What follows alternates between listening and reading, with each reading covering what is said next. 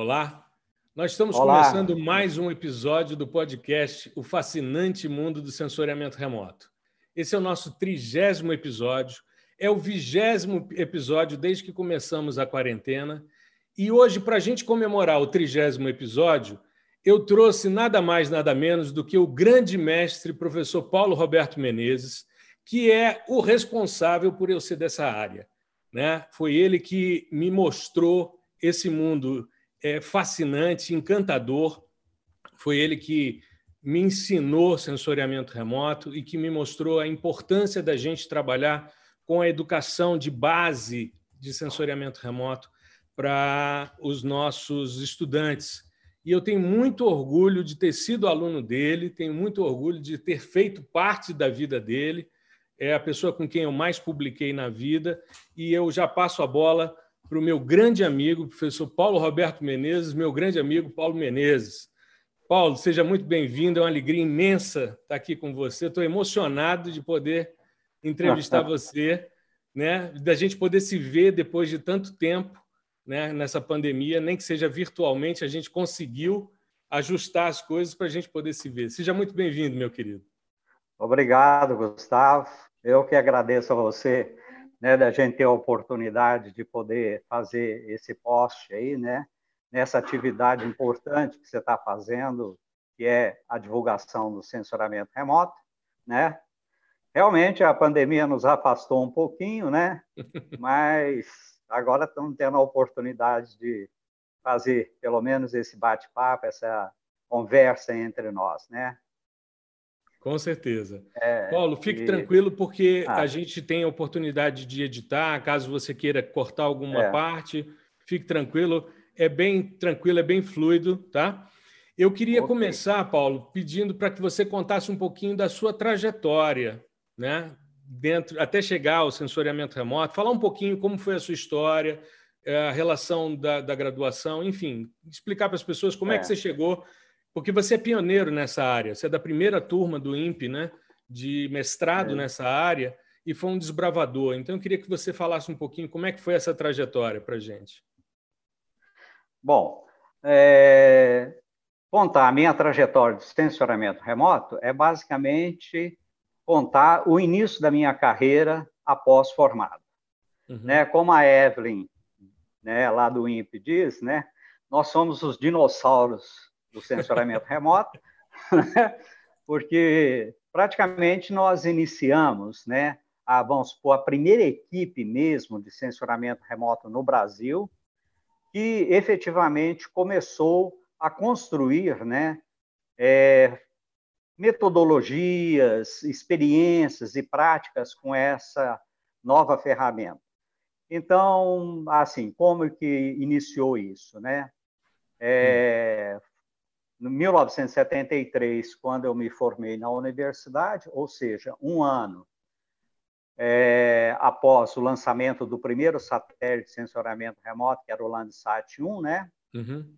O INPE, né, Instituto de Pesquisa, naquela época Instituto de Pesquisas Espaciais, hoje é Instituto Nacional de Pesquisas Espaciais, ele havia feito um assim um tipo um acordo de cooperação com a NASA Hum. E a NASA iria dispor ao Brasil as imagens de satélite, que naquela época ainda as imagens não vinham gravadas para nós em CD, essas coisas, eram disponibilizadas em papel, em uhum. escalas assim, um para um milhão, um para 500 mil, é, daria oportunidade de pesquisadores contratados pelo INPE desenvolver pesquisas na área de geologia, agronomia, floresta, né, geografia, geologia. Uhum.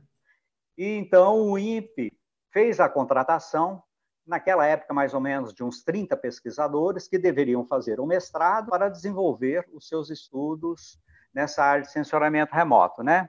E aí uhum. nós começamos com esse grupo, né? Alguns deles ainda estão no INPE até hoje, outros já se foram, mas daquele grupo original de 30 pessoas, vamos supor, até nós efetivarmos realmente essa metodologia, a gente compreender, isso levou mais ou menos uns 8 a 10 anos, essa equipe já tinha sido reduzida mais pela metade, mais, mais abaixo do que vamos supor, 15 pessoas. Uhum. Bom, a história, então, inicialmente foi essa, constituindo um grupo de geologia, um grupo de geografia, um grupo de agronomia tal, né? Uhum. Eu liderei a, o grupo de geologia, né? Uhum. E a gente desenvolveu projetos de pesquisa e cada um na sua área tentava verificar, né? O que, que realmente essas imagens poderia é, trazer, né?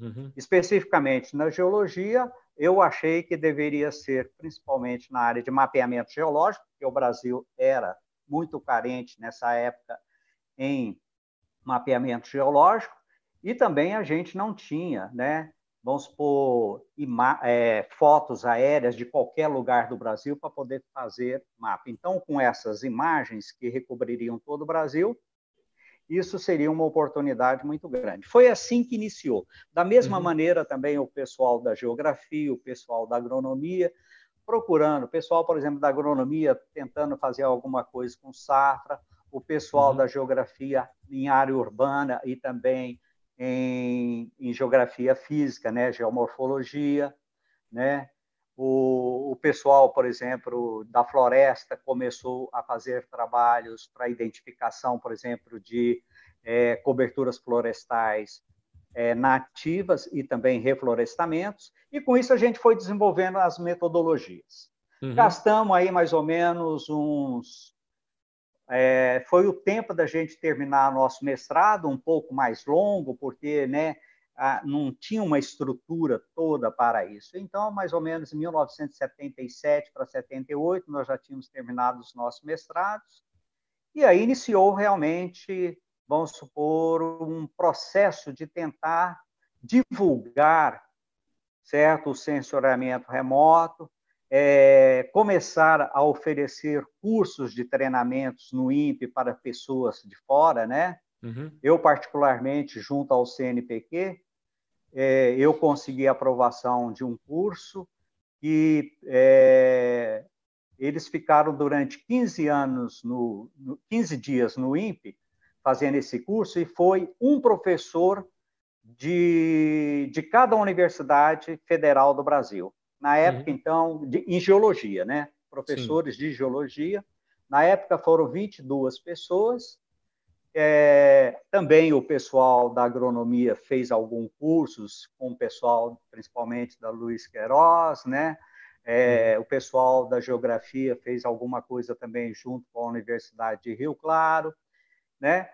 E isso daí é o que ajudou, vamos supor, a levar alguma coisa inicialmente para as universidades. Especificamente nesse curso que eu dei hum. para os professores de universidade, né, eu ofertei todo um material, né, tanto livros que eu escrevi, apostilas, né, que eu escrevi naquela Sim. época, material didático, e os professores, numa reforma que teve do currículo, inseriram na cadeira de fotogeologia sensoramento remoto. E então, aí, em todas início, né? as. Isso. Foi uhum. assim, a primeira vez que, vamos supor, o sensoramento remoto entrou numa disciplina na graduação. Uhum. Então, a disciplina de fotogeologia, que só trabalhava com foto, passou a ter um componente de sensoramento remoto, né, em que os professores, com aquele material que eu tinha ofertado para eles, começaram a fazer. O início foi mais ou menos esse. Maravilha. Não, e, e o negócio é o seguinte: não foi uma coisa assim, né, que as pessoas aceitavam, né, é, uma nova tecnologia de braços abertos. Na realidade, nos congressos, nas coisas, a gente era massacrado. Tinha Sim. muita gente que falava: vocês estão fazendo uma pesquisa fora da realidade brasileira. É. Era assim, era assim que se encarava, né? Tinha Mas aquela história. Firme, tinha aquela história da verdade terrestre e a mentira celeste, né? Celeste. Ah, isso a gente ouviu. eu acho que eu, acho que eu vi isso daí dezenas de vezes em congressos, em reuniões. É, o interessante. Mas a gente insistiu, eu acho que acabamos vencendo, né? É, interessante essa semana, a semana retrasada o Landsat 1 fez 48 anos, né, de colocado de, de lançamento, né, ser colocado em órbita. E na semana agora que passou, É, a NASA fez um post porque ontem eles mandaram a missão do, do novo Hoover, né, que vai procurar vida na, naquela cratera Gézero.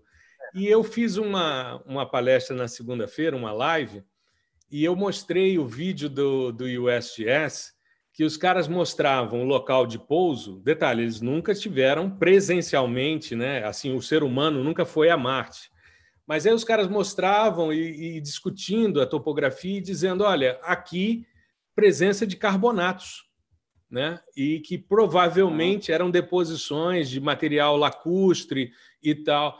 E aí é interessante porque isso tudo é graças a sensoriamento remoto, né? Eu ontem fiz uma é. palestra lá do nosso livro no webinar da oficina de textos e comecei também com isso e dizendo como é que isso é possível? É possível por causa do sensoriamento remoto, por causa das absorções e a gente fazer a separação. Uhum. E você fez a sua tese com carbonatos, com Landsat, que era uma coisa bem mais complicada, né? Porque era uma, uma banda muito larga, né? Para ver muita coisa, muita é. coisa de geologia que é a banda 7, não né? Muito apropriado na época, né? É, com o hiperespectral hoje seria mais fácil, né? né? Mais é. fácil, sem dúvida. Com certeza. Mas, Paulo, eu queria que você contasse um pouquinho é, o tempo que você ficou no INPE e por que, que você voltou para a universidade. Bom, é, a época que eu fiquei no INPE foi uma época muito interessante para a gente é, desenvolver assim, com bastante habilidade, segurança, as metodologias né, de análise e interpretação de imagens. Uhum. Isso envolvia também a parte de processamento de imagens, a gente ter o domínio das ferramentas de processamento de imagem, e o INPE né, tinha um grande computador que chamava I100, 100 uhum. Image, né? Uhum. Image é, era uma coisa que ocupava praticamente uma sala assim de é, 60 metros quadrados, né? Uhum. Mas é, após a gente ter é, qual era esses... a capacidade de processamento dele, Paulo? Só para as pessoas é, saberem. Quatro... Ah, ah, bom, você, você podia fazer gravações de pedacinhos de imagem para colocar uma composição colorida na, terra, na tela do computador, e isso você esperava mais ou menos uns cinco minutos para ver um, uma pequena coisa. Não tinha capacidade de você gravar, você tinha que ficar lendo constantemente as fitas e uhum. cada pedaço de imagem que você queria ver, cada região de uma cena que você queria ver, tinha que buscar, né, nas fitas. Aí é todo o processo de rodar, trazer para o computador, porque o computador não não tinha capacidade, né, para fazer esses processamentos. Ele era, ele Bom, era de mas, Quantos K de é. memória ele tinha? Você lembra? Ah isso, ah, isso daí era na faixa de 8K. 8K de memória. Ou seja, ele tinha uma vaga lembrança, né? Ele tinha uma ah, vaga é uma lembrança. Vaga lembrança. Memória, né? Exatamente. Né? Se perdia facilmente. Né? Com certeza. É. Bom, então, depois que a gente tinha esse domínio, tanto nessa parte, vamos supor, de interpretações e análises visuais, hum. inter, é, processamentos de imagem. A, a gente já tinha desenvolvido algum material didático, né? Uhum. Eu achei, eu achei que isso teria que ser levado às universidades. Isso não poderia ficar sendo uma propriedade nossa ali do INPE, a gente oferecendo os cursos ali, né? Mini uhum. cursos, cursos de especialização, né? Eu falei, olha, a única maneira desse sensoramento remoto é, adquirir uma dimensão nacional é se nós formos para universidades. Uhum. Né? Aí a gente conversou, lembro que eu, Valdir Paradela, Raimundo, Evelyn, né? É, a gente conversou bastante sobre essa possibilidade, né? Mas uhum. aquele negócio, a garantia de um trabalho no INPE, o prestígio todo, com o desafio de uma universidade, não era uma coisa né, tão fácil de, de tomar uma decisão. Eu Sim. sei que eu acabei no momento, falei, ah, quer saber de uma coisa? Se vocês não querem ir, eu vou. Uhum. E, Ainda bem, né? né? E vim. Ainda bem. É, e na época a Universidade de Brasília estava interessada em montar um laboratório de sensoramento remoto, fez contato conosco, Aí eu vi a oportunidade, eu falei, ó, eu vou porque eu acho que a gente tem que começar a levar isso para as universidades. E assim eu fui, né? Talvez um dos primeiros a, a ir para uma universidade e inserir dentro do curso, no nosso caso era o curso de geologia, inserir disciplinas de sensoramento remoto. Uhum. Então, Não só isso, fotologia, eu... né? É, exato, fora a fotogeologia, né? Expandir. Aí eu, eu inseri uma, duas disciplinas, né, de sensoramento remoto, uma que era na parte de processamentos de imagem, essas coisas, e uma outra disciplina que seria de interpretação, né, uhum. de, de imagens, essas coisas, né? Isso ao nível de graduação e logo a seguir, no ano seguinte que eu entrei na Universidade de Brasília, 1889, 1900. eu consegui criar... 1900. É, 1900, 1989, é, eu consegui colocar uma área de conhecimento dentro do curso de pós-graduação de geologia. Uhum. essa área era uma área em, tipo assim, é, processamento de dados aplicados à geologia. Né? Sim. E, eu fui seu aluno então, nessa época. Passou... Eu fui seu aluno foi, né? nessa época, é, no mestrado. É, então você conhece, você conhece. Mas na graduação, na graduação, depois eu vou contar uma historinha para nossa audiência aqui. Eu vou contar uma historinha minha com você na, na, graduação, como a gente na se conheceu. certo, é, eu me lembro que foi na graduação que a gente se conheceu. Em 88. Bom, e, é, eu acho que eu tive assim o, o vamos supor a vamos supor esse relativo sucesso de difundir o sensoramento remoto na Universidade de Brasília, porque ela foi muito receptiva uhum. a isso. O Instituto de Geociências ele foi muito receptivo, deu todo o apoio. Uhum. Logo que eu cheguei, a gente montou um laboratório de processamento, compramos equipamentos, tudo, né? Um, é uma sala especial para isso. Então, você precisa também ter esse abertura, né? Senão você não consegue. Eu acho Esse que eu, é, eu tive essa sorte, né, de ter essa abertura do Instituto de Geociências e isso me facilitou demais de eu poder é, iniciar ali cursos de, é, de extensão para uhum. os professores da Universidade de Brasília. Foi a primeira coisa, uma das primeiras coisas que nós fizemos foi mostrar isso para a universidade, para os professores. Então, o primeiro curso que eu dei de extensão, mais ou menos de uns seis, seis meses levou, uhum. é, teve uns 20 professores de vários departamentos da universidade que tomaram conhecimento com essa técnica e eles começaram também a fazer alguma coisa né, na geografia, na arquitetura, na agronomia, na, na, é, na engenharia civil, na florestal, uhum. né? Então, é, dentro da universidade, né? difundindo. É, mas é. o objetivo meu principal era esse. Sensoramento remoto no Brasil só passaria a ser realmente uma ferramenta de uso generalizado se ela estivesse inserida dentro dos cursos é, universitários, em de agronomia, graduação.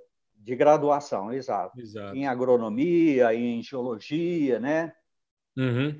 Geografia, que logo depois a geografia foi depois da, depois da geologia, imediatamente a geografia montou o seu laboratório, né? E, e também é, eu, eu participei, área, né? É, eu participei dessa discussão lá com, com o Renato. Eu estava terminando a graduação e participei dessa construção do, do laboratório, que hoje está lá com o Renato, com o Osmar, né?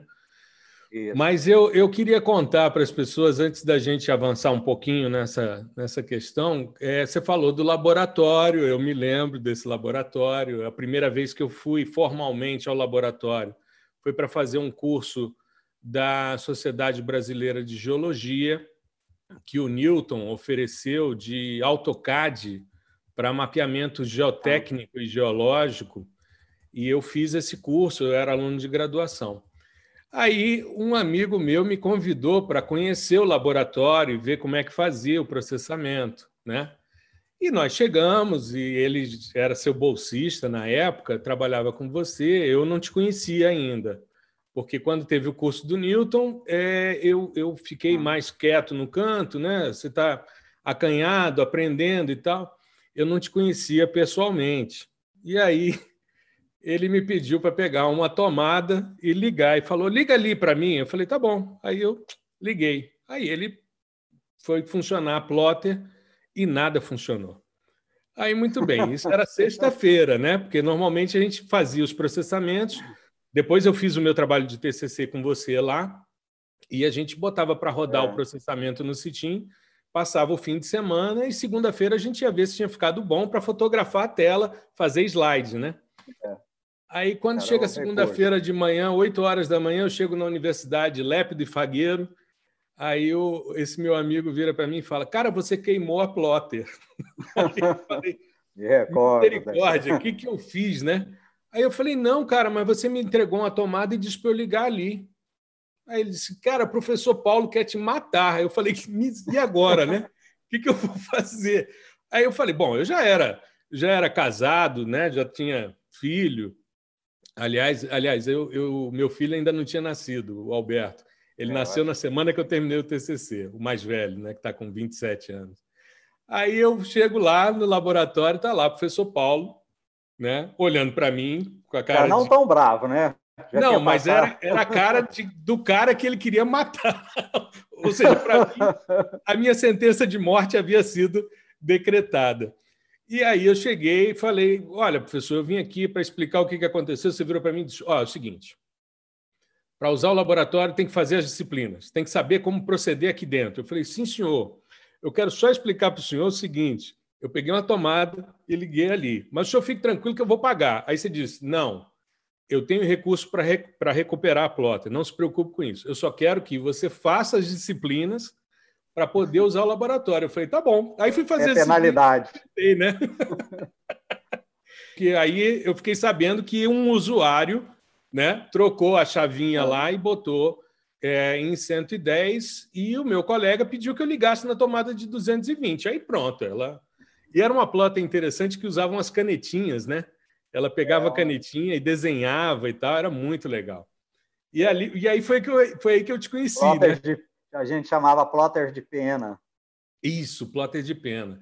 A gente fez uma, uma, uma homenagem ao Paulo o ano passado lá no IG, né, na semana de Geociências, e eu tive a oportunidade de contar essa história, mostrar uns slides, né, Paulo? Mostrar como é que era a plotter ah, e tal. Isso, Mas agora é, a, gente, a gente divulga isso para o Brasil inteiro, porque o podcast essa semana chegou a 4 mil downloads de, de episódios. Né? Então já tem. E, parabéns. 4 mil downloads, então está tá sendo assim super difundido. Ah, é. Paulo, eu queria que você falasse um pouquinho, porque eu me lembro, a gente, no simpósio de 2013, você foi convidado e gentilmente me convidou para te ajudar a fazer aquele mini curso no simpósio brasileiro de sensoriamento remoto sobre é, introdução ao sensoriamento remoto. sensoriamento remoto. E eu sempre percebi e isso é uma coisa que eu levo para mim como profissional, como professor, eu sempre percebi a sua preocupação com o ensino.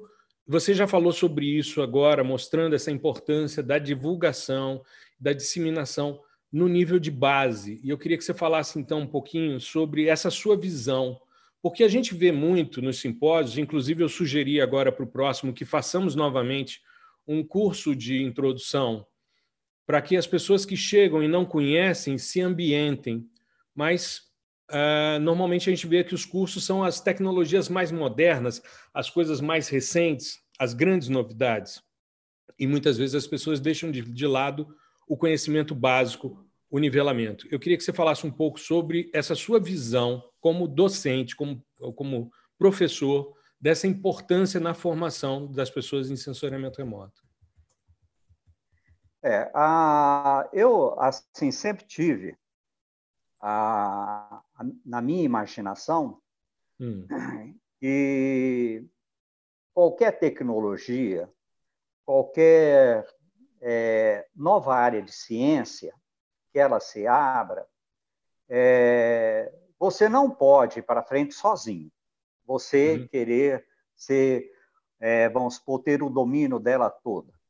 Você só vai caminhar é, numa área de pesquisa e conseguir fazer com que ela progrida, se você, tá certo, constituir um grupo de pessoas, né, é, que possa trabalhar junto com você. Para isso, né, é, numa nova tecnologia, numa nova ciência tecnológica, você tem que primeiro formar pessoas. Então, é fundamental né, que a gente realmente invista nessa parte educacional, porque a partir dali você começa a trazer pessoas para o mestrado e para o doutorado, e aí você forma realmente uma equipe de pesquisa. Uhum. Porque até eu ir para a Universidade de Brasília, as únicas pessoas que trabalhavam com sensoriamento remoto em termos de pesquisa era quem estava no INPE. Uhum. Fora do INPE, você estava sozinho. Sim. Então, em, no Instituto de Geociências, eu estava sozinho. Eu saberia, uhum. então, que eu precisaria cooptar os estudantes para eles virem a se interessar por essa área, desenvolver uhum. mestrado, você é uma né, dos, uhum. dos que primeiro atenderam a esse meu pedido, e uhum. aí nós começamos a formar essas equipes e fazer pesquisa. Então, o ensino ele é fundamental, ele nunca pode deixar de existir, uhum. porque você tem todo ano está entrando novas pessoas vindo e você tem que formar as pessoas com conhecimento científico, uhum. né? Porque eu conheci muita gente que trabalhava com sensoriamento remoto, né? É, que aprenderam assim é, na prática. Uhum. Né? É, você tem uma imagem, você olha para uma imagem, você conhece qual é a forma de um rio, a identificação de uma área urbana, mas você não tem o um mínimo conhecimento, né? Por que, que aquilo, como que aquilo está registrado na imagem, por que está registrado daquela forma, essas coisas tudo. Então, isso é fundamental a gente levar. Nunca podemos uhum. deixar de fazer isso aí. Então, uhum. eu fui uma pessoa o seguinte, que sempre dei prioridade ao ensino. Uhum. Né? Obviamente, a pesquisa né, ela tem que acompanhar o ensino, mas se você também ficar, vamos supor, muito tempo do, do, do seu tempo dedicado à pesquisa e você abandona um pouco o ensino, numa, ferram... numa disciplina que não existe nenhum curso de graduação de sensoramento remoto no Brasil. Então, uhum é, se você não formar gente, você não vai ter pessoas para trabalhar junto com você. É diferente, né? Se você entrar numa escola de geologia, uhum. eu não preciso, eu, eu posso fazer muita pesquisa porque a própria escola de geologia é de geologia. Sim. Né? Mas nós estamos numa escola de geologia para ensinar uma coisa completamente desconhecida, que é sensoriamento remoto, né? Uhum. Então, é, é, o, o, ilustre professor Marini sempre falou isso. Paulo, você sempre foi uma pessoa que se dedicou muito ao ensino de sensoriamento hum. remoto, né? Você atua muito mais como um professor. Eu falei, eu tenho que atuar como um professor, porque claro.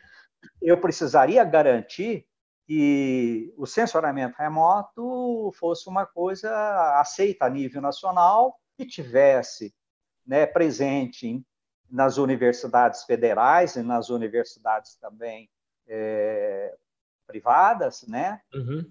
É, em diferentes áreas, em geografia, essas coisas. É, agora, para isso, precisa ter o quê? Uma massa crítica de pessoas que possam fazer isso. Exato. E você só pode fazer isso se você formar essas pessoas. É. Eu vejo muito, então, tem os nossos colegas, eles vão se aproximando assim mais do final da carreira, eles vão querendo ficar mais na pós-graduação, enquanto que a é. gente tem sempre uma preocupação de estar mais na graduação, que é a base, né? Se a gente não é, fizer um bom trabalho de base, você não tem bons mestres nem bons doutores, né? Exatamente, né? É. Você vê, você pega uma, você pega uma disciplina aí, de, você pega uma, um curso de agronomia, um curso de uhum. geografia, uhum. já existe no Brasil na década de 50. E nós Sim. fomos colocar isso daí, começar a colocar isso na universidade na década de 90. Sim. Né? É. Então, quer dizer, você, para realmente falar assim, olha, agora nós temos é, uma área como sensoramento remoto, reconhecida e que está presente em todas as universidades, para você chegar a esse nível, você vai levar uns 30 anos é. para conseguir fazer tudo isso. Uhum. É no mínimo, um mínimo que a gente tem para que uma nova, uma, um novo curso, tá certo? Ou novas áreas é, do conhecimento científico é, sejam é, difundidas e sejam realmente aceitas, é, é 30, são 30 anos que levam aproximadamente para isso. Para consolidar uma área, né? consolidar uma área é isso daí, né? Então, por isso que a gente não pôde, não pôde, é, vamos supor, abandonar, né? Essa diretriz que seria a diretriz do ensino. Exato. Né? Exato. Não, e isso é tão, é, tão, é tão importante é tão presente que a gente vê isso é uma herança sua, né? No nosso Instituto de Geociências, né? Que eu sou professor hoje lá, fui vizinho de sala do Paulo, né? Fui aluno, depois fui orientando e agora colega. O Paulo já se aposentou, mas continua dando aula na especialização porque ele não para de dar aula, né? Hoje ele se dedica a outras coisas, como andar de moto, jogar tênis, mas a aula ele não deixa de dar, né? E é interessante porque hoje o Instituto de Geociências tem uma diversidade de pessoas em sensoriamento remoto muito grande. Então, você tem pessoas que são especialistas em radar, você tem pessoas que são especialistas em drone, em classificação orientada a objetos, sistemas de alta resolução espacial, e isso tudo é fruto dessa construção sua. Então, eu vejo hoje que a gente, no Instituto, a gente tem uma prestação de serviço para toda a universidade. Porque, apesar das pessoas terem subas, nas suas graduações disciplinas e professores que atuam com isso, a maior massa de disciplinas que é oferecida na universidade hoje é fruto desse trabalho que você fez. Então, hoje, a gente recebe aluno de tudo quanto é instituto, na pós-graduação, por exemplo, para vir fazer esse trabalho. Nós já pensamos, inclusive, em estruturar uma escola de sensoriamento remoto ou de geoprocessamento porque a gente presta esse serviço. Tem disciplinas hoje de serviço em sensoriamento remoto que são oferecidas à agronomia, à engenharia florestal, né? e é. com isso a gente vai ampliando bastante o nosso parque. A gente hoje está num nível de especialização tão grande que eu não sei, por exemplo, coisas que colegas de sala ao lado desenvolvem, áreas do conhecimento. Uhum. Eu conheço a teoria, mas eu nunca trabalhei com esses dados, porque a coisa foi se avançando muito. E tenho também essa visão de que eu tenho que fazer esse trabalho de base. Ou seja, eu vejo hoje, Paulo, que a maior angústia que a, a minha audiência tem, porque quando você sai da sala de aula e vai para o mundo virtual, como a gente está agora, você está falando para milhares de pessoas. Então, milhares de pessoas vão ouvir esse podcast, muita gente vai se manifestar e isso vai inspirar muita gente a correr atrás. Quando eu vejo que a maior angústia que a audiência tem é saber a teoria que está por trás de cada processamento, a gente percebe que essa função não pode ser abandonada jamais. A gente tem que continuar desenvolvendo esse trabalho né, de, de Exato, ensino. Né? É. Exato. E, e, a outra coisa, né, Gustavo? Hum. É, a gente conseguiu construir isso na Universidade de Brasília é que nós trabalhamos com uma ferramenta que ela não é exclusiva das geociências, como Sim. geólogo, eu estando uhum. lá. É, um, é uma ferramenta, né, é uma tecnologia é, uma ciência, de uso né? multidisciplinar. Exato. Exato né? Então, o interessante, né, e graças a Deus, hoje nós temos isso na Universidade de Brasília, é que nós temos uma equipe de sensionamento remoto multidisciplinar. Exato. Você, geógrafo, engenheiro uhum. civil, cartógrafo, né? Uhum. Você vê é, agrônomos. Então, nós conseguimos montar é, uma equipe multidisciplinar. Eu acho que é isso que deve ser. A gente, é, no sensoramento remoto, assim, se eu fosse querer dar, por exemplo, um conselho, hum. é trabalhar é, em equipes com pessoas de diferentes formações. Sim. Porque nós estamos usando o mesmo tipo de material, uhum. né? vamos supor as imagens, e, e, e dali nós vamos tirar informações, na realidade, que são integradas a todos os componentes do meio ambiente, né? Exato. O geólogo, nós, olhando para a imagem, nós não podemos deixar de olhar o relevo geomorfológico, não podemos deixar de ver as variações de solo, e não podemos deixar de ver as variações de cobertura é, vegetal, porque isso está presente na imagem e a uhum. integração de todas essas informações vai ser excelente para nós fazermos mapa geológico, para o agrônomo fazer mapa né, de solos, para o engenheiro é, florestal, tá certo, ter uma compreensão melhor das reações botânicas que você tem, tal tudo, né? Uhum. Eu acho também o sensoramento remoto, assim, abrindo parênteses, uhum. o que ele me fascinava era esse lado. Esse Sim. lado de você é, ser obrigado, ao olhar uma imagem, você também ter um pouco de compreensão o que, que é uma, um determinado tipo de floresta, né? O que, que são biomassas, essas variações, ter também uhum. um conhecimento sobre os diferentes tipos de solo, né? Então você é forçado a se tornar uma pessoa com uma integração, né, ou uma interdisciplinaridade, né? É... Visão múltipla, né? É, múltipla, né? Visão múltipla. É, então, o que nunca, nunca é um trabalho enfadonho e repetitivo, né? Nunca. Uma nunca. hora, você vê quantos trabalhos nós estamos falando. Uma hora a gente está trabalhando mais com meio ambiente, outra hora nós estamos olhando vulcão no Peru, outra Exatamente, hora nós estamos é. né, fazendo uma diversificação de, de, de, trabalhos de pesquisa e de coisas, né? É, Muito legal, né? A, a gente não encontraria isso com nenhuma outra tecnologia. Com certeza, não dá para não dá para ficar cansado não. É sempre uma novidade, ah. né? Tem sempre coisa nova também para a gente estudar, né, Paulo? É, sempre isso, né? Sempre, sempre coisas coisa... novas, né? Novos isso. sensores, né? É... Novos é. processamentos, né? As potencialidades dos sistemas sensores é muito legal. Paulo, eu queria ah, que você é. falasse um pouquinho o que, que você considera como as suas maiores contribuições para o sensoriamento remoto. As suas. Bom, as minhas, né? Olha, uhum. é, a gente olha nisso no, no, desenvolvimento das pesquisas. Eu acho assim, a maior, melhor coisa que eu fiz de sensoramento remoto no Brasil foi formar gente. Foi formar. Quantos, Paulo? Quantos? Você tem ideia? Olha, ah, olha, só de, se eu for pegar assim, cursos externos à universidade, Hum. É, se eu somar todos os cursos desde a época do INPE, isso passa umas 1.500 pessoas, pelo menos. Olha aí.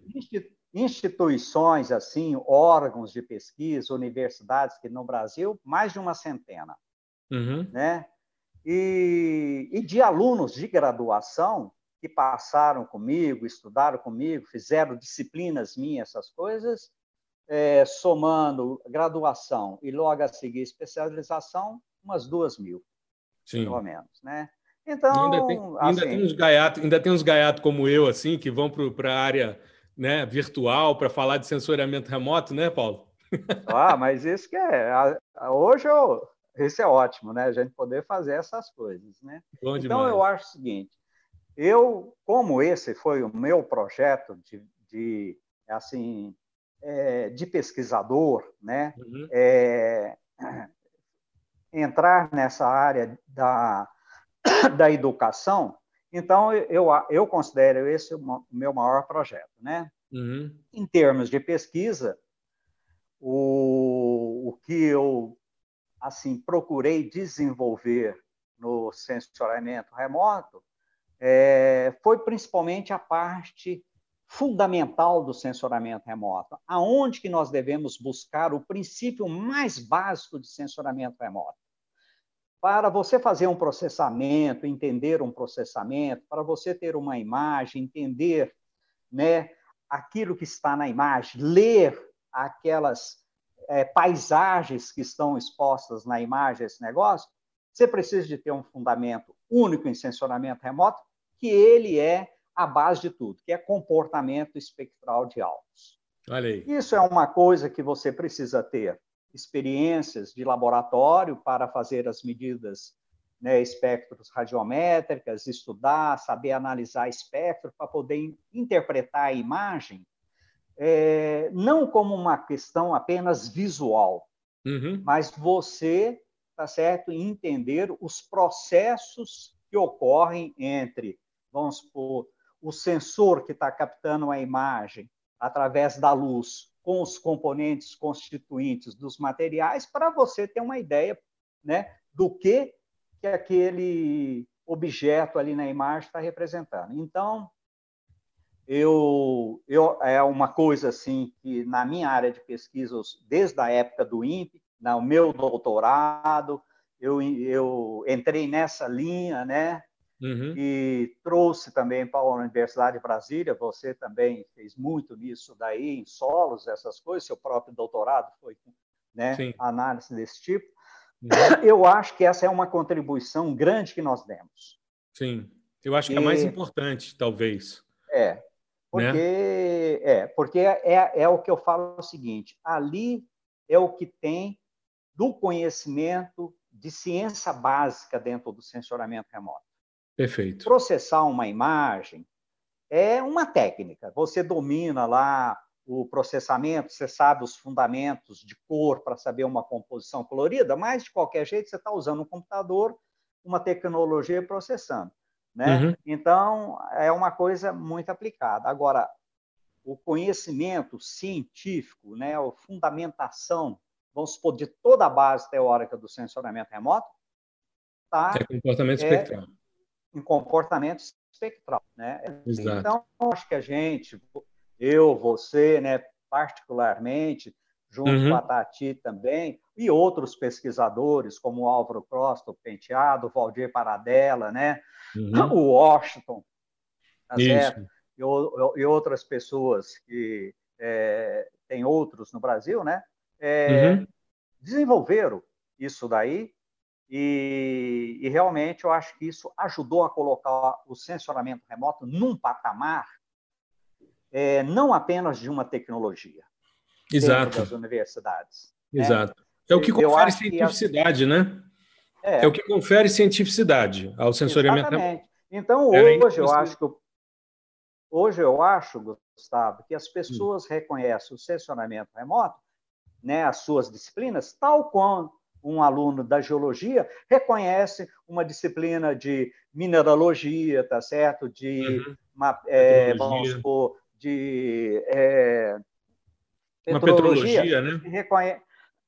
Ele reconhece isso como a coisa básica é, uhum. da disciplina da geologia. O pessoal também é, vê o sensoramento remoto também com essa coisa básica, e não assim, não, vamos lá para aprender uma tecnologia, ou, né, como antes eu fazia, vamos lá para aprender a gente mexer com o computador, né? Tal, tal, uhum. certo? É. Então, eu acho as coisas, né? Uhum. E eu acho o seguinte, né? A gente teve, é, eu tive outras pesquisas, né? Fiz descobertas, né? Graças a Deus, através do conhecimento de sensoramento remoto, de análise de comportamento espectral, que eu estava estudando a presença de ferros, é, a influência de íons de ferro em rochas carbonáticas, aí eu estava estudando todos os minerais de ferro. Uhum. Coincidentemente, é, nos apareceu no INPE naquela época um, um, professor da Universidade da Bahia, que ele estava precisando é, verificar se com as imagens poderia auxiliar ele a fazer uma prospecção, né, que ele estava desenvolvendo um trabalho desse, né, uma uhum. prospecção uhum. em minérios de, de ferro, mas com titânio, né, e, e, com esse você vê a base, né? Com esse conhecimento que eu tinha um pouquinho, eu, Valdir, né? Uhum. Sobre comportamento espectral de minerais, tal, tudo. A gente olhou e falou: olha, nós tá, você está trazendo para nós um determinado tipo de mineral que contém ferro, mas ele contém ferro opaco, porque ele é uma ionita. Uhum. Portanto, ele pode se diferenciar dos outros tipos de minérios que tem na região e que, por exemplo, que é hematita, goetita, né? e uhum. que não é opaco. E, mas você acredita que lidando com isso e procurando né, a diferenciação que esses minerais opacos em ferro e titânio, daqueles que têm ferro, mas que não são opacos, e aquilo que ele constitui em termos de solos, nós descobrimos três jazidas de ilmenita. Olha, triplicamos, triplicamos a, as jazidas de ilmenita é, que no caso era Oderbrecht, que estava contratando esse professor da universidade para ver se ele conseguiria achar novas áreas, porque a, a mina já estava se esgotando. E nós triplicamos a reserva. Espectral. E análise espectral. Baseado Aí chega mais três jazitas.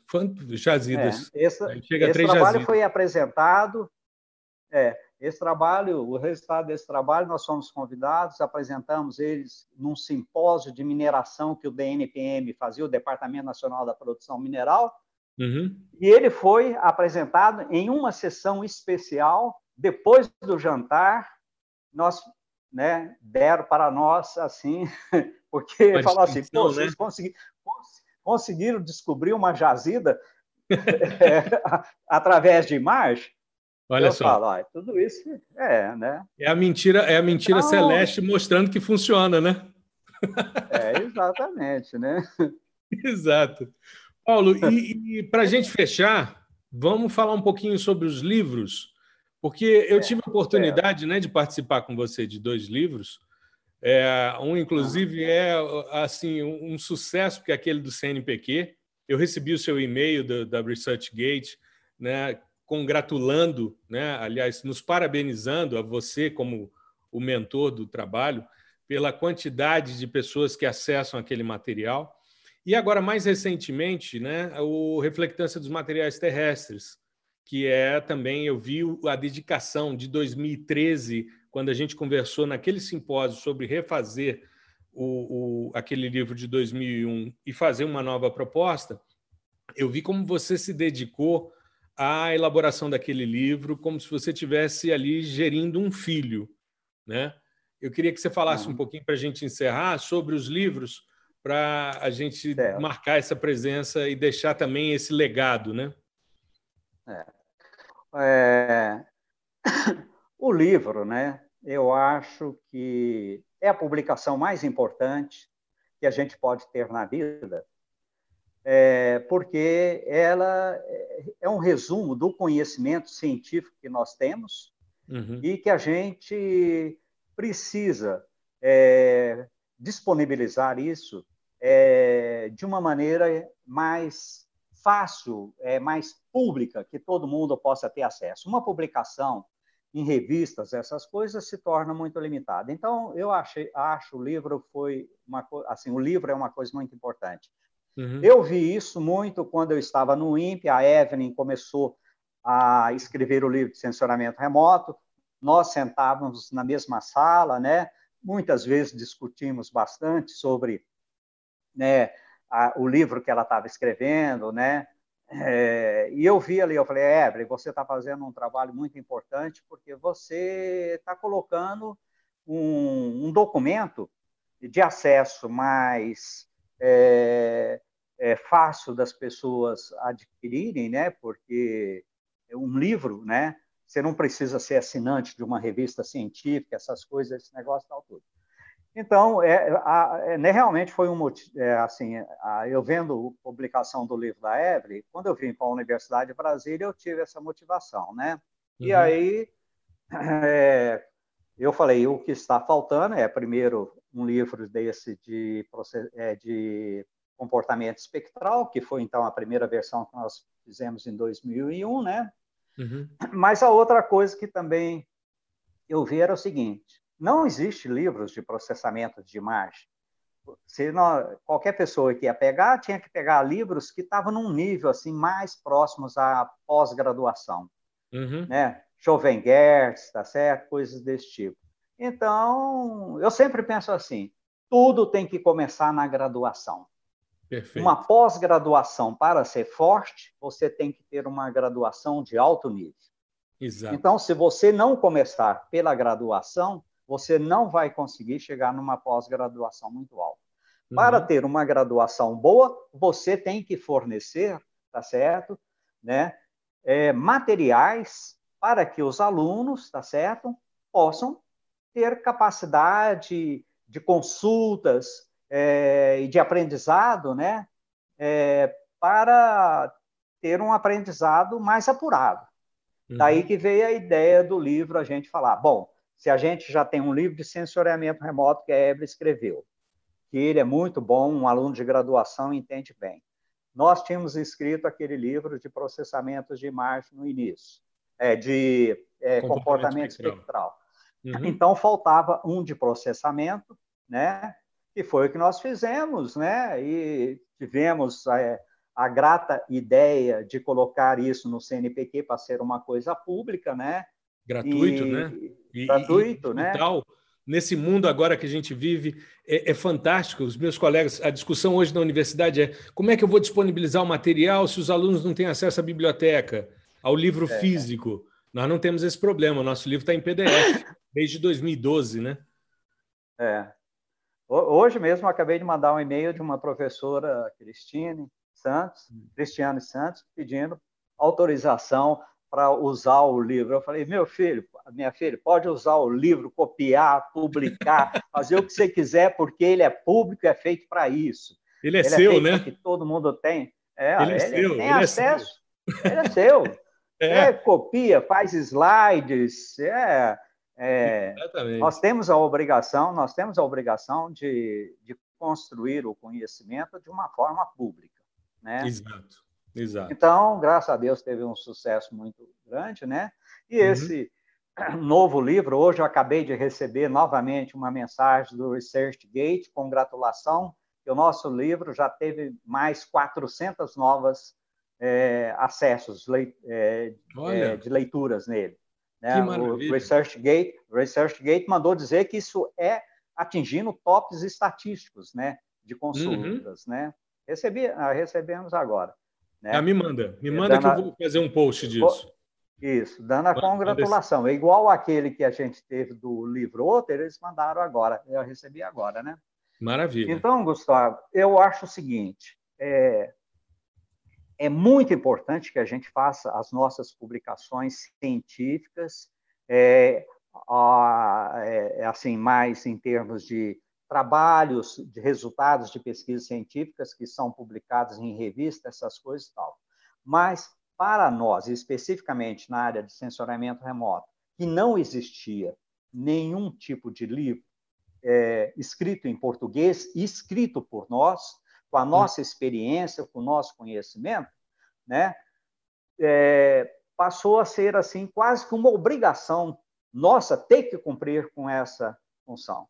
Então, a Evelyn iniciou, o Maurício no INPE também fez, né? O, o, o, Flávio Ponzoni, tá certo? Exato. Álvaro Crosta, você fez, né? Uhum. É, nós fizemos junto com a Tati e tal, tudo. E eu acho que isso daí, hoje, é, os nossos livros, somado aos livros é, que outros pesquisadores e professores publicaram, é, nós podemos dizer assim, Hoje, ao nível de graduação e de pós-graduação, qualquer aluno no Brasil é, já tem um material de acesso.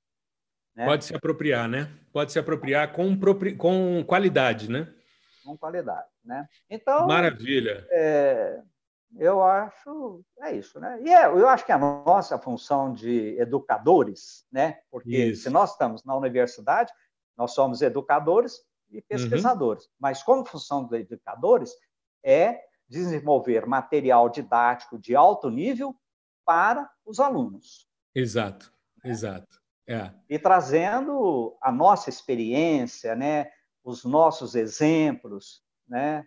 Uhum. É, não, nós, não, nós temos conhecimento na área de sensoramento remoto especificamente, uhum. é, que não é, vamos supor, é, faz com que nós tenhamos que buscar é, livros de fora ou pesquisas de fora para poder é, né, mostrar isso para os nossos alunos. Nós já temos. A gente não fica devendo a nada, né, em relação aos outros, aos outros países, não, às outras publicações. Não. Eu tive a oportunidade de perceber isso quando eu estava no JPL, naquela época que eu estava fazendo doutorado com você que a gente tinha a oportunidade uma vez por ano de ir lá apresentar os trabalhos e a gente percebia que a gente não tinha o mesmo parque tecnológico, mas a gente tinha inteligência e conseguia tirar leite de pedra e fazer pesquisa no mais alto nível. A gente não ficava atrás em nada em relação ao que os americanos e os europeus estavam fazendo, os asiáticos, enfim, a gente estava em pé de igualdade. Em alguns casos, a gente estava, inclusive, à frente, porque a gente não tinha tecnologia e tinha condição de, de avançar. É. Paulo, Ó, só queria... para abrir um parênteses aqui, Diga. só para abrir um parênteses, você vê, o primeiro sistema de processamento de imagens hum. é, em plataformas PC, uhum. o primeiro software integrado de processamento de imagem em plataforma PC foi feito no Brasil, pelo do INPE. Isso. Certo? Né, eu participei, inclusive até, a, até hoje, né, ele me agradece com isso, o Dutra, a, a, a técnica de processamento IHS, foi eu e ele que desenvolvemos, foi colocada no, nesse software que era o CITIM, e depois ela passou a, a, fazer parte de todos os softwares do mundo inteiro. Isso. Quer dizer, nós, nós né? desenvolvemos. É, é, Integração nós de ela, na época, no, no, nós fizemos ela como uma nova é, ferramenta para a, a, a confecção, a composições de, coloridas. Né? Sim. Sim. É, o IHS como sistema de cor. Depois ele passou a ser também como sistema, sistema de integração. De integração né? né? É. Então, você vê, isso em 1992, 93, nós já tínhamos no Brasil um, um programa, tá uhum. certo? Sediado em, em PC. Sim. Foi o primeiro no mundo. Sim. O primeiro no mundo, porque todos os outros só rodavam em mainframe. Então, é. o Brasil, o Brasil é, eu posso dizer, em termos de tecnologia, que eu conheço, talvez a que teve um crescimento mais vertiginoso, é, com maior divulgação dentro, da, vamos supor, do território nacional, é, nos últimos é, 50, 60 anos, foi sensoramento remoto. Olha que beleza. Maravilha. É. Paulo, eu fico assim extasiado com essa nossa conversa. Eu acho que a gente poderia passar horas e horas e horas conversando aqui.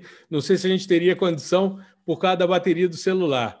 Mas eu, eu queria lhe dizer que, para mim, é um, uma alegria imensa ter a oportunidade de, de te apresentar a toda a minha audiência. Você é um cara é, extremamente reverenciado. Eu, eu me lembro, toda vez que eu chego num simpósio de sensoriamento remoto, toda a velha guarda vem conversar comigo e o Paulinho vem. Aí eu digo: não, não, o Paulinho está jogando tênis, ele está em outra, ele está agora andando de moto, a história dele agora é outra.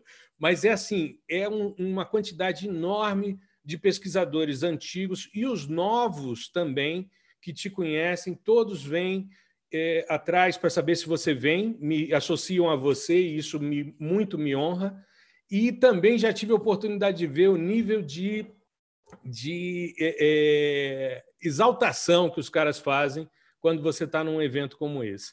Então, poder te apresentar para a minha audiência do podcast, para a minha audiência das redes sociais, e graças a você, porque se você tivesse aceitado fazer o webinar da, da oficina de texto, talvez eu não tivesse no mundo digital. Mas como você disse que não ia fazer e eu falei, eu faço, né? Aí eu entrei nessa linha e agora não tem mais volta. E eu acho legal porque muito do que eu divulgo, né, nas minhas falas, nas minhas palestras, enfim, no podcast, tem muito do que você falou hoje. Então a gente é reflexo daqueles que nos antecederam, daqueles que nos formaram. Eu sou extremamente grato a você, porque graças a você eu conheci sensoriamento remoto. E graças a essa oportunidade, essa é a minha carreira. E também, graças a você, trabalho com comportamento espectral. Meu tema ontem no webinar, na oficina de texto, foi comportamento espectral de alvos, do chão ao satélite. E eu comecei dizendo: é isso que confere cientificidade ao sensoriamento remoto. Eu queria te agradecer imensamente, te desejar tudo de bom, que você contribua muito ainda para o sensoriamento remoto com as suas aulas, porque quem teve a oportunidade de ser seu aluno sabe o diferencial que é. Tá? Então, eu queria te agradecer, abrir para as suas, para as suas palavras finais, para a gente poder encerrar o nosso episódio. Ok, Gustavo, muito obrigado. Tá? Participar desses posts que você né, está fazendo com tanto empenho e que isso realmente é uma contribuição enorme para você divulgar né, é, o sensoramento remoto, né? É, eu acho isso é, muito é uma nova fase, né? Uma nova modalidade de fazer isso daí. Mas uhum. eu queria dizer o seguinte, né? A gente na vida só consegue é, alcançar a, os objetivos, as metas que a gente é, traçou para elas, se a gente tiver companheiros do lado, né? Então, você sabe disso, né? Sei. Sozinho, sozinho ninguém é capaz de construir uma casa. Você tem que Exato. ter uma equipe muito boa, tá certo? Que trabalhando junto a gente possa, tá certo, construir, né? Edificar alguma coisa bonita, tá certo? Boa, que seja proveitosa, né? Uhum. Então, eu que tenho que agradecer a todas aquelas pessoas, tá certo, que tiveram do meu lado, né, é, trabalharam, né, é, conseguiram trabalhar junto comigo, né, porque a é gente fácil, é trabalha muitas vezes. É fácil. Em, em é fácil. Trabalhar com você é muito, é fácil. Né? Você é um bom mestre de obras. Você é um bom mestre de obras, você sabe conduzir esses pedreiros aqui. Você é um bom mestre de obras, isso eu posso afirmar é, de, de, cade... de, carteirinha. É, mas todos nós somos mestres. Com certeza. Oh, eu quero um, um, um, grande abraço a você, tá certo? Um grande Obrigado, abraço Paulo. também a todos aqueles que estarão assistindo né, a esse seu post, tá? Uhum. É, eu, é, eu mando é, meu forte abraço a todos eles. Tá Obrigado, tá Paulo. Né? Eu queria, eu queria te agradecer imensamente por essa oportunidade. É um, é um registro histórico para mim. Quem sabe quando a gente fizer outros episódios, nós vamos ter oportunidade de conversar mais e, se possível, cara a cara, num próximo normal, é.